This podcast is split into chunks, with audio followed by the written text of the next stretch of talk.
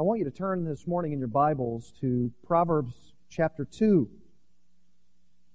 Yes, I know I've thrown you for a curve by saying Proverbs 2 instead of Proverbs chapter 1, but I do want you to turn in your Bibles to Proverbs chapter 2.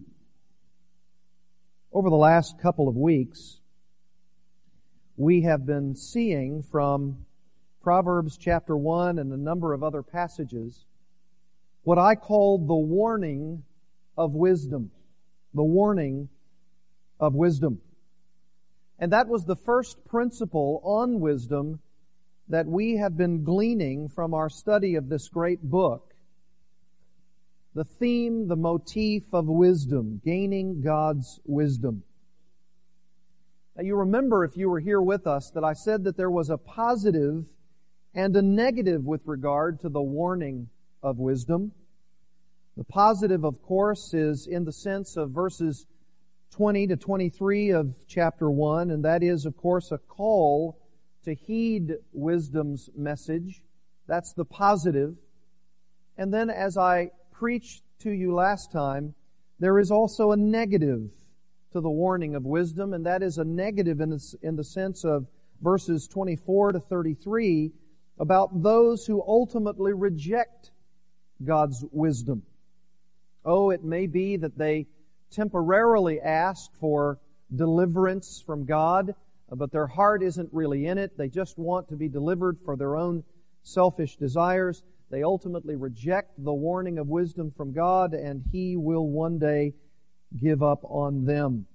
And that is a clarion call. It's a warning to heed this matter of wisdom, and we've been looking at that in great detail. Now, for this morning's hour, and uh, no doubt for several times in the future, Solomon wants to give his son a second major teaching about God's wisdom. And that is contained for us in the whole of Proverbs chapter 2. You follow along as I read this chapter. My son, if you will receive my words and treasure my commandments within you, make your ear attentive to wisdom, incline your heart to understanding. For if you cry for discernment, lift your voice for understanding. If you seek her as silver and search for her as for hidden treasures, then you will discern the fear of the Lord and discover the knowledge of God. For the Lord gives wisdom. From his mouth come knowledge and understanding. He stores up sound wisdom for the upright. He is a shield to those who walk in integrity, guarding the paths of justice. And he preserves the way of his godly ones. Then you will discern righteousness and justice and equity and every good course. For wisdom will enter your heart and knowledge will be pleasant to your soul.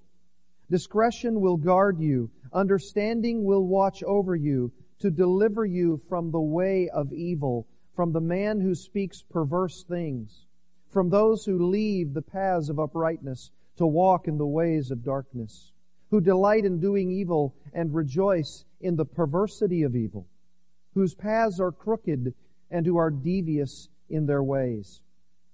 To deliver you also from the strange woman from the adulteress who flatters with her words, that leaves the companion of her youth and forgets the covenant of her God. For her house sinks down to death, and her tracks lead to the dead. None who go to her return again, nor do they reach the paths of life.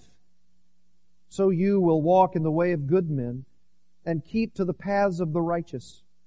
For the upright will live in the land, and the blameless will remain in it. But the wicked will be cut off from the land, and the treacherous will be uprooted from it. If Proverbs chapter 1, verses 20 to 33, could be called the work of wisdom, then I suppose that we could call this chapter, excuse me, the warning of wisdom, I suppose we could call this chapter the work of wisdom. If we have seen so far the warning of wisdom, then Proverbs chapter 2 tells us about the work of it. That is, in my understanding, the hard work that one requires in order to gain it. And here is what Solomon chooses to describe as the work of wisdom. In all kinds of language that we speak, you hear what is commonly called, and if you're an English buff, you know exactly what I'm referring to, the protasis and the apodosis. You ever heard that term? How many of you have heard that term in your English grammar? Several of you. The protasis and the apodosis. In our own common understanding of that, we might say that that particular way of describing English grammar would be what we would refer to as the cause effect relationship of a sentence as it is properly understood. The cause and effect relationship of a sentence.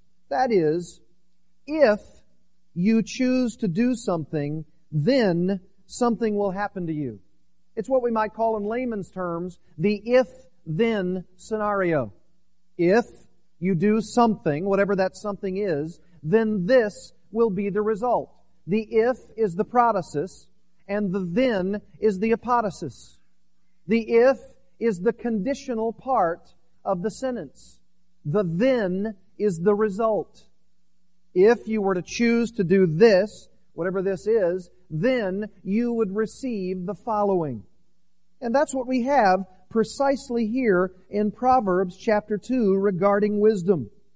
Solomon says to his son, if you pursue God's wisdom, and that's of course a big if, if you pursue God's wisdom, then you will be rewarded with the truest treasure on earth.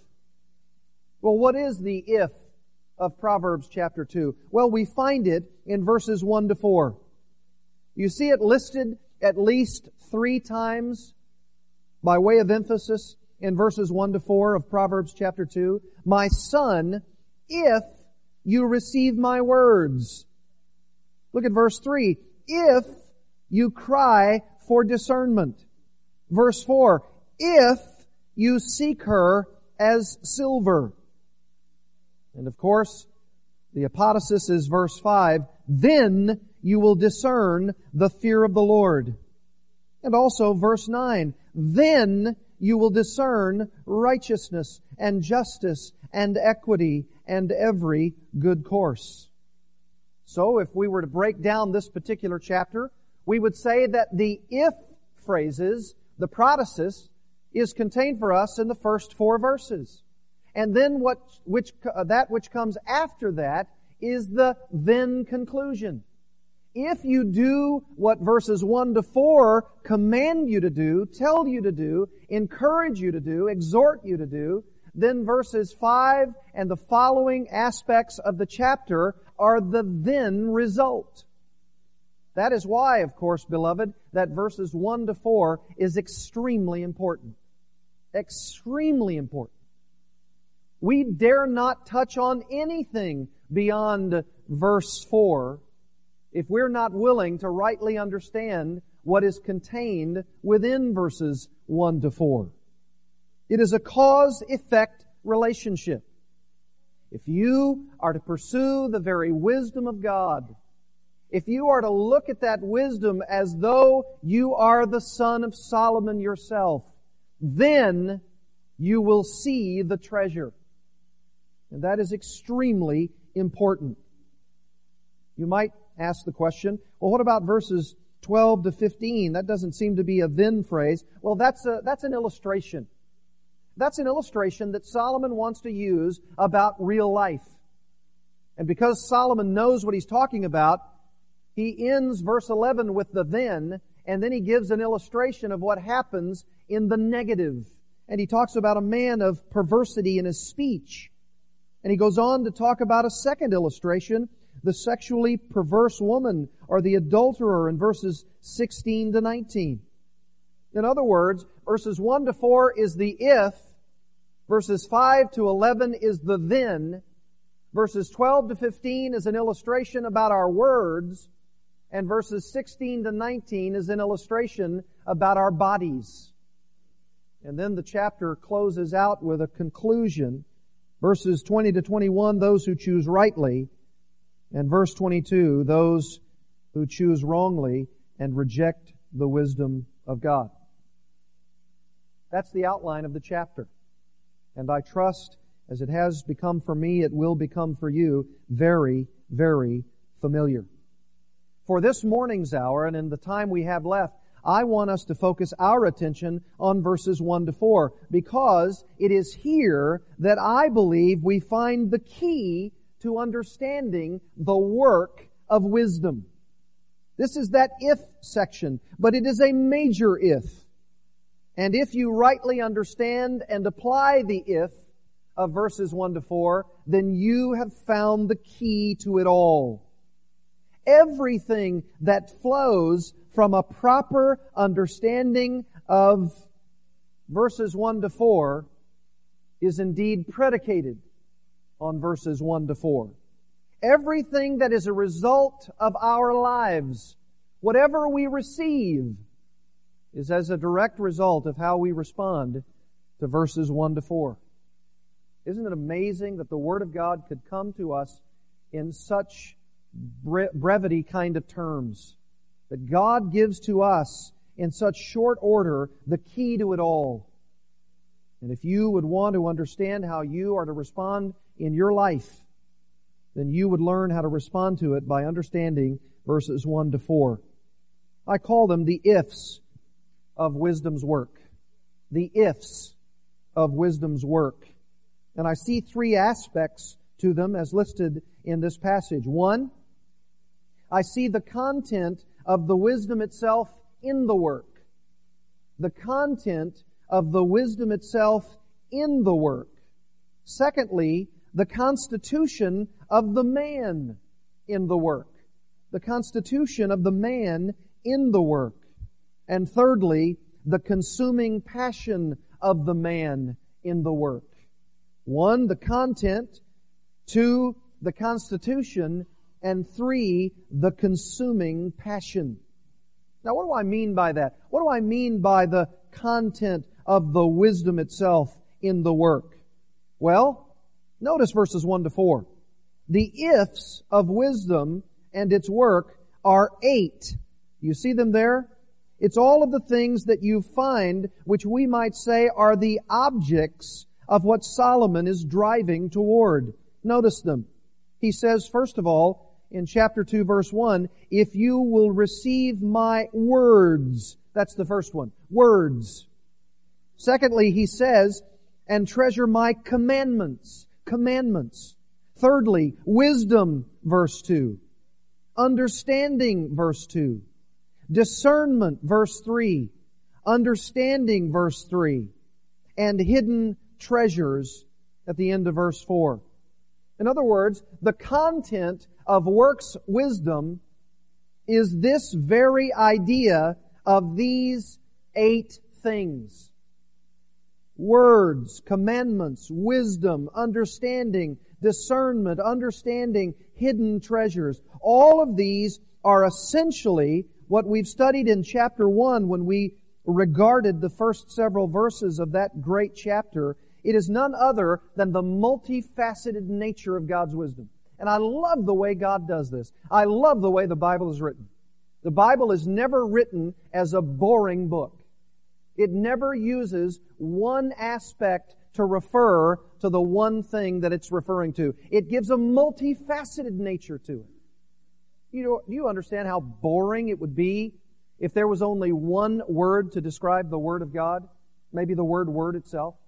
How many times would we gloss over what we were reading if all we ever read was that phrase, the Word of God? Now it's precious as it is, but God knows that our minds are very prone to wander.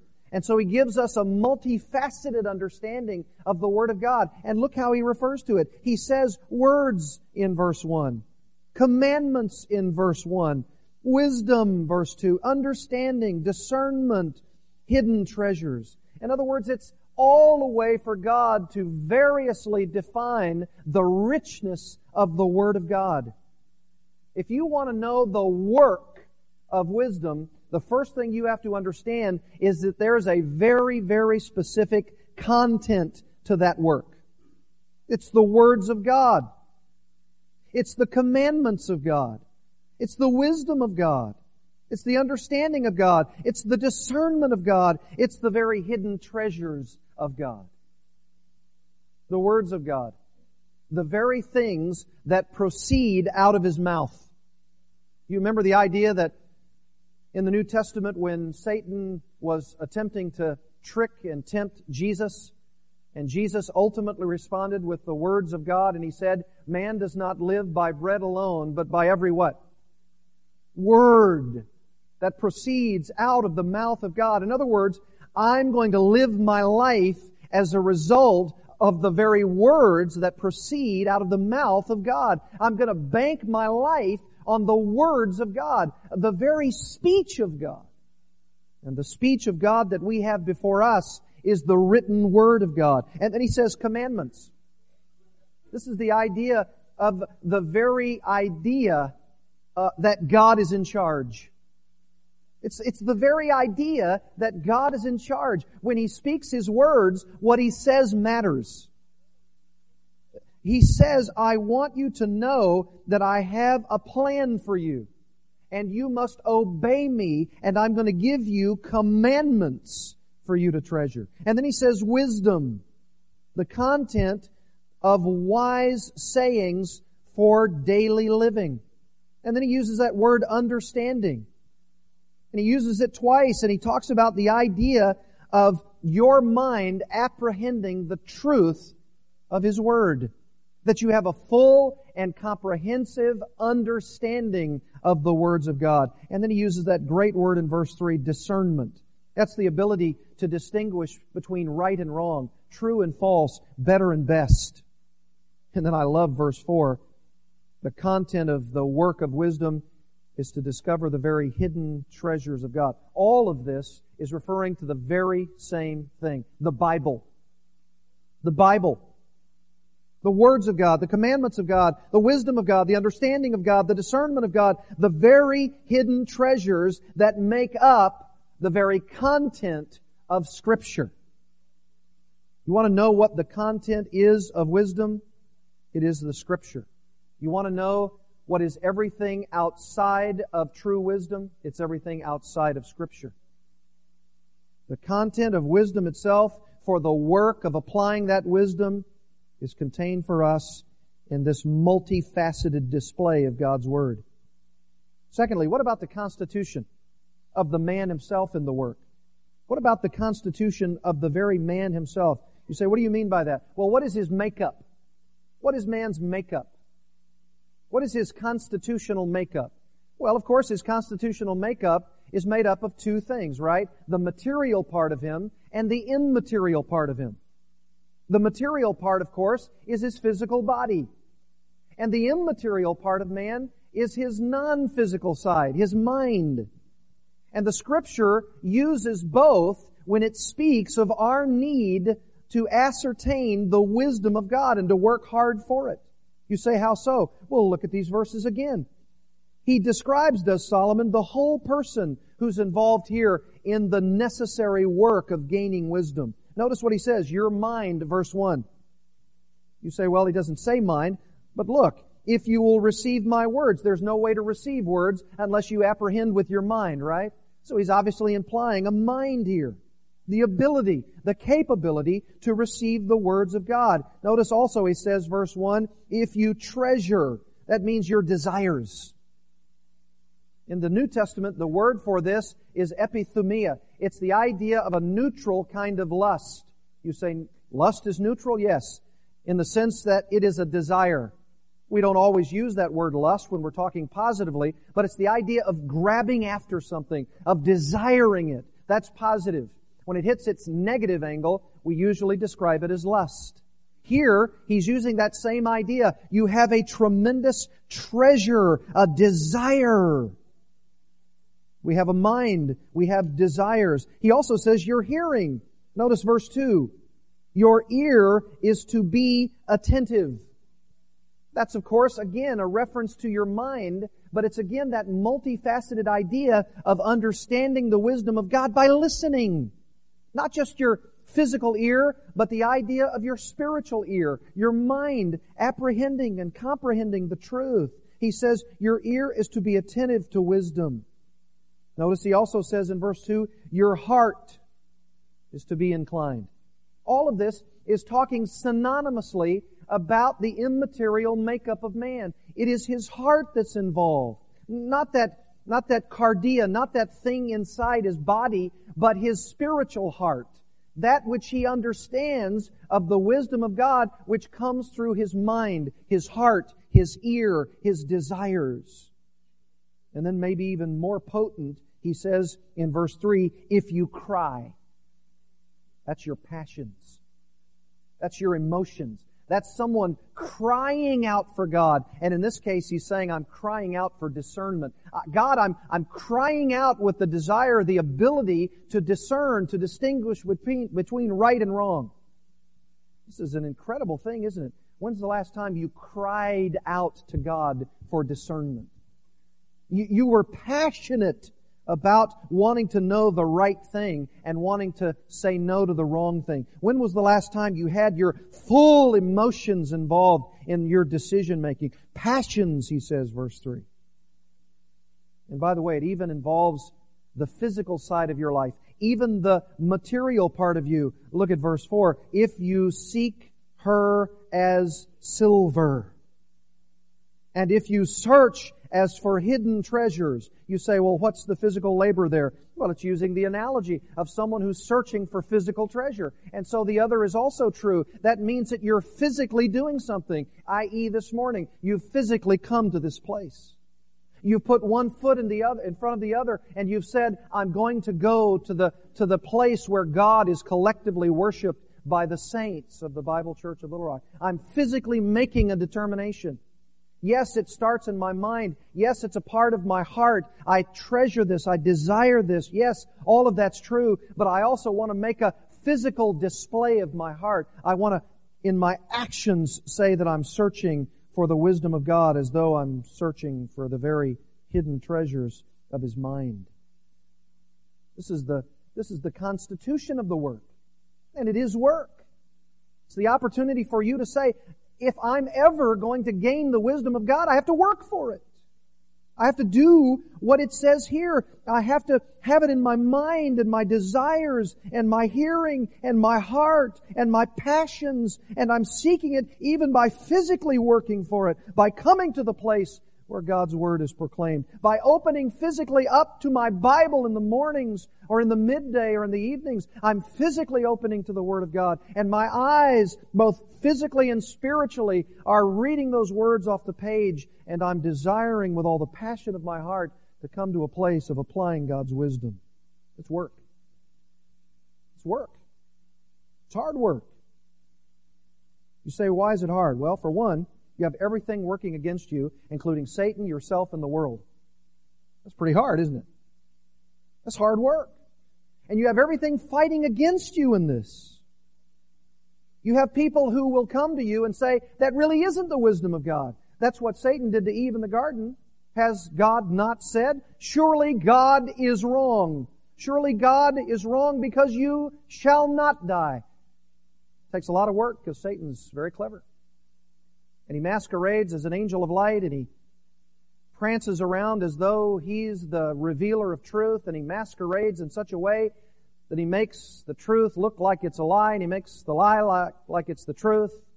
It's hard. And it's also hard because of our own sinfulness or we don't want to wake up in the morning. We don't want to read our Bibles. We don't want to be regular and faithful in our church attendance. We don't want to serve other people because we're tired. I have a lot going on in my life. I, I have work to do that brings in money so that I can put bread on the table and I have a lot of responsibilities. And so when I come to the place of the weekends, when I come to the worship of God on Sundays, I'm tired and I have to rejuvenate myself for my work.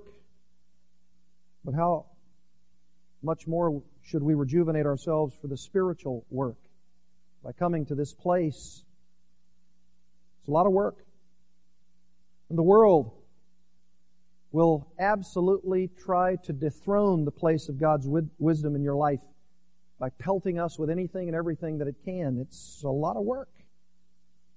And that's why these verbs here are just heaped one on the other. It's not some kind of boring statement that says, you gotta work for wisdom, and here's the way to do it. And the sentence is there and it's gone and it's out. Well, that's why the Bible continually says, receive, treasure, make attentive, incline, cry, lift, seek, search. It does it in a multifaceted way because God knows our sinful attitudes and proclivities. He knows that we're going to have to be pelted time and time again. It's going to have to be with both forgetfulness and familiarity that we need to be brought to the place of the sound teaching of the Word of God. And by the way, if you seek her as silver and you search for her as for hidden treasures, that is the the personification of wisdom, personified as a woman. If you seek her as silver and you seek for her as hidden treasures is a most apt analogy. It's a great illustration. And it really leads us into that insight that I mentioned, the consuming passion of the man in the work. He recognizes that it is a relentless pursuit. I mean, God knows us so well. He ought to. He created us, right? He knows us so well, and He knows that all we have to do is recognize our sinful desires to gain wealth. And all He has to do is raise up a negative analogy about how often we're thinking about money, thinking about pursuing riches, and says, look, if you're willing to do that kind of work, to pursue that kind of thing, how much more should you be doing that kind of work to pursue the greater riches? You see? This is no lazy accomplishment, the pursuing of true wisdom. And if someone is willing, yea, even desirous, at times, of even putting their life on the line per, to pursue the stuff that won't last, the riches of this world, the material goods of this life, how much more then should we be pursuing the true riches that will never fade, that will last forever?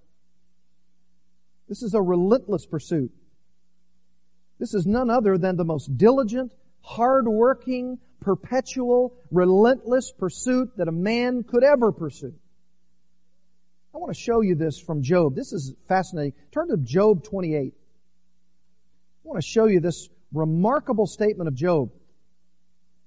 Job 28. The whole chapter is chock full of what Job is wanting to tell us by way of this very same analogy about the wisdom of God versus the pursuing of material riches. Job 28. This is a fascinating account. The scripture is really filled with the comparison of this analogy about seeking the silver and gold of this life and then turning that around and say, how much more should you be pursuing the true riches? Job 28. Surely, verse 1, there is a mine for silver and a place where they refine gold. Surely it's around here somewhere. Surely it's in the world somewhere. Iron is taken from the dust and copper is smelted from rock. Man puts an end to darkness and to the farthest limit he searches out. What does it mean he puts an end to darkness? It means that his light is continually searching out where the goodies are. There's some dark cave somewhere. There's some darkness that no man's ever pursued. But man, because of his desire to pursue gold and silver, he's going to put the searchlight on in every place in the earth to try to find those riches. The darkness is going to be dispelled and the farthest limit of the earth, he searches out the rock in gloom and deep shadow. That's nothing for man because his desire is to pursue it to its nth degree. He's going to find it. He sinks a shaft far from habitation. In other words, it's the farthest place from where somebody lives. And he sinks a shaft down. And it's forgotten by the foot. In other words, people haven't been there for millennia. No foot has been around there. They hang and swing to and fro far from men. In other words, they're working their tails off. They're doing everything they can to find these riches. The earth from it comes food, and underneath it is turned up as fire. In other words, they're working in this construction process. They're doing everything they can to find this treasure. Its rocks are the source of sapphires. There it is. There's the riches. And its dust contains gold. The path no bird of prey knows. Isn't that fascinating? Job is saying, look, birds don't even go there. It's so dark. It's so in, in the bowels of the earth that even no birds show up there, nor has the falcon's eye caught sight of it. They have no resources on their own to be able to find where this goody lies. The proud beasts have not trodden it, nor has the fierce lion passed over it. Why? They can't get to it. They need, they need man to be able to go in there as the leader of creation and sort of uh, hewn out all of the problems and issues that is a barrier for the finding of this. No animal could do that, only man. He puts his hand on the flint. He overturns the mountain at the base. In other words, he, he just turns a mountain inside out. He's trying to find the treasure. He overturns this mountain. He hews out channels through the rocks and his eye sees anything precious. Well, I'm telling you, this guy's working hard. I mean, these guys are working with all of their might. He dams up the streams from flowing, and what is hidden he brings out to the light. But where can wisdom be found? In other words, he moves right then and there from the analogy of what people are pursuing all their life long, money, money, precious jewels, gold, silver, anything that has any kind of value, and then Job says, but where can wisdom be found? See how he turns on the analogy? Where can wisdom be found? And where is the place of understanding? Man does not know its value, nor is it found in the land of the living. The deep says, it is not in me. In other words, you could go to the depths of the sea and try to find wisdom, and wisdom will say from the depths, or at least that which purports to be wisdom, it's not here. It's not here. The deep says, I don't know.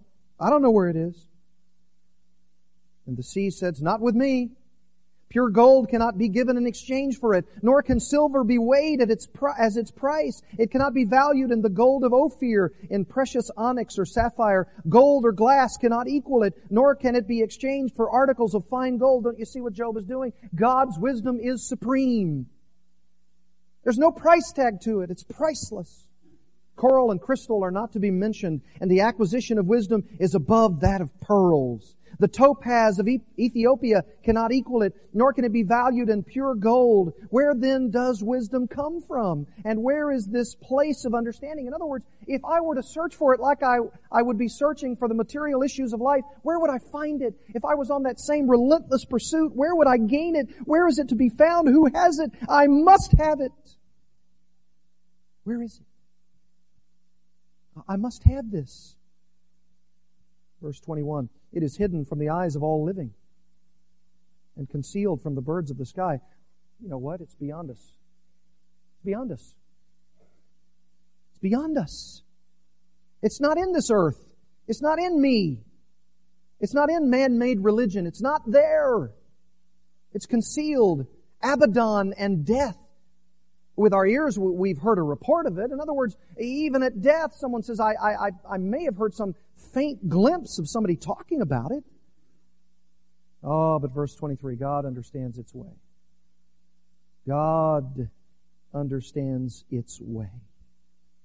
He knows its place. For He looks to the end of the earth and sees everything under the heavens when he imparted weight to the wind and meted out the waters by measure, when he set a limit for the rain and a course for the thunderbolt, then he saw it and declared it. He established it and also searched it out. Can you imagine that? God himself is the one who's the miner. He's the miner. He's the one who has blasted through the mountain. He's the one who's been on the relentless pursuit. It's now talking about God himself as the analogy of the miner. He's gone through all of the depths of the earth. He's looked all around the universe and he found it. He searched it out. And you know what it is? One verse, verse 28. And to man he said, behold, the fear of the Lord, that is wisdom. There it is. The fear of the Lord. And to depart from evil is understanding. That's it. That's it, folks. If you want true wisdom. Oh, I don't mean the stuff of the earth. I don't mean gold. I don't mean silver. I don't mean cash. I don't mean precious jewels. Do you know that in the comparison of God's wisdom with this stuff, that that is so totally unimportant, it doesn't even register on the scale. What are you pursuing? Are, are you pursuing the work of wisdom? Are, are you in a relentless, tireless pursuit to know the fear of the Lord and to depart from evil to gain understanding? Is that your pursuit? Uh, does it involve the, the constitutional makeup of your life, the material aspect of your life, the immaterial aspect? Is it your physical joy and delight to, pit, to put one foot in front of the other and to come to the place where God is being worshiped? You know, people give the most flimsy excuses and sometimes even to the preacher about why they're not in church. It's amazing to me. Are you physically involved? What about your service to other people? Are you physically helping them? Do you physically take the Word of God and put it under your eye? Do you hear the Word of God? Do you love it with the immaterial part of you? Your passions, your desires, your eyes, your ears, your heart? Is it your love? Are you like Job? I have seen that it is better to take the Word of God into my mouth than even my necessary food. And I'll tell you, food is pretty important to a lot of people.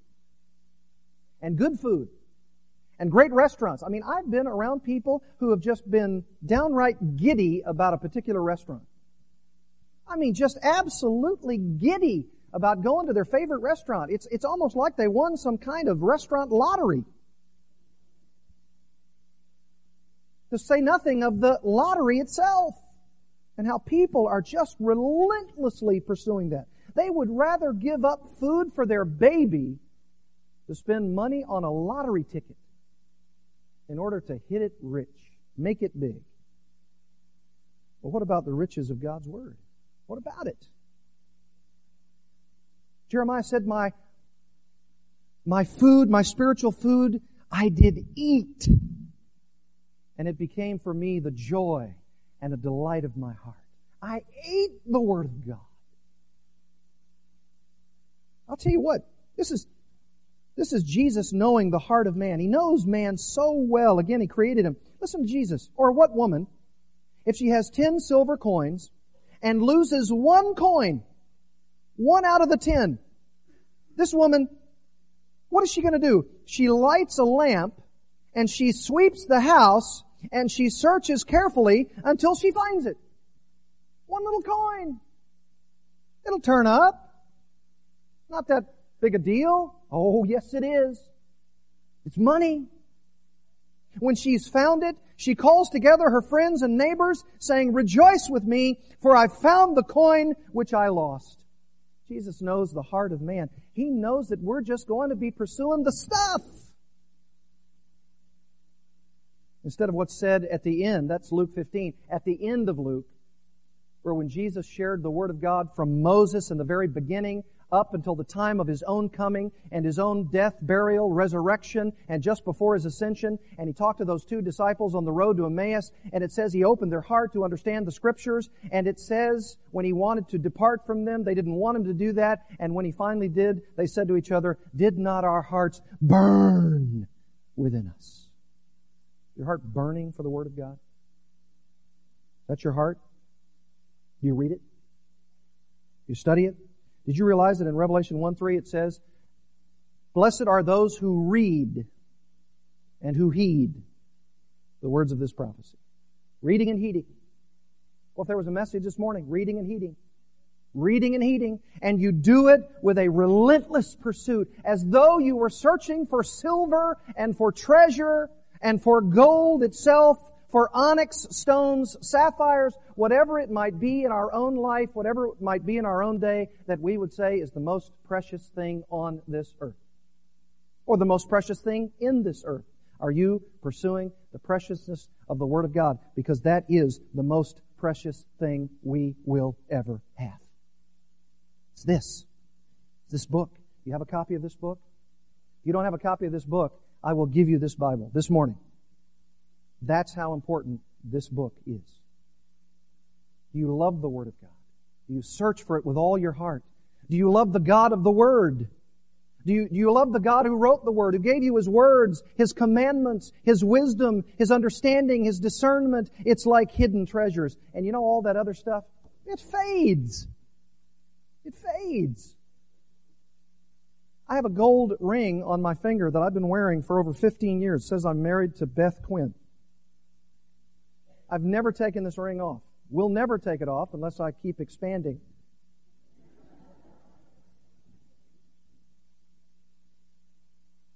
I look at this gold a lot. And when I look at it, it reminds me of what was said during my vows. And that was this. This is a gold ring.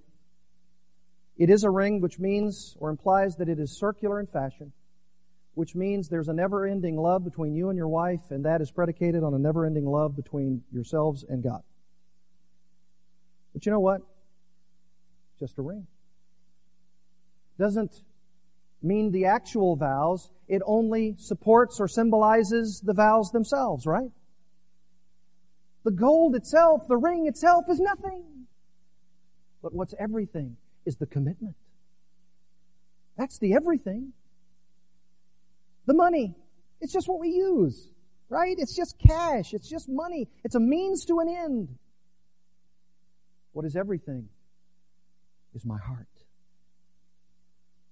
Do I seek out the wisdom of God with all my heart? I seek Him with a, with a passion because I'm trying to pursue the treasure that never fades. Just this morning, we, we saw the quotation of James chapter 1. And what does it say in James 1.25? For the man, the person who looks, and then what does it say? You've memorized it. What's the next word? Intently he looks intently at the law, the law of liberty.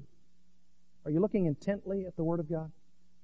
Do you love the Word of God? Do you breathe it into your very soul? It was said of a saint of old that he studied God and His Word and all of the things that Christians have written over the ages about that God and His Word. And he read and he studied so much and he read so many books that people said of him, even his soul was a library of Christ. That's your life? Is that what somebody's going to say about you? I want us to bow our heads this morning. I want you to ask the Lord to evaluate your life. Is that you? Is that your heart? Is that your passion? Is that what you're crying out for? Oh, Father, could it be that this wisdom of yours is not only available to us, but it comes with a price? Our own work, our own desire, our own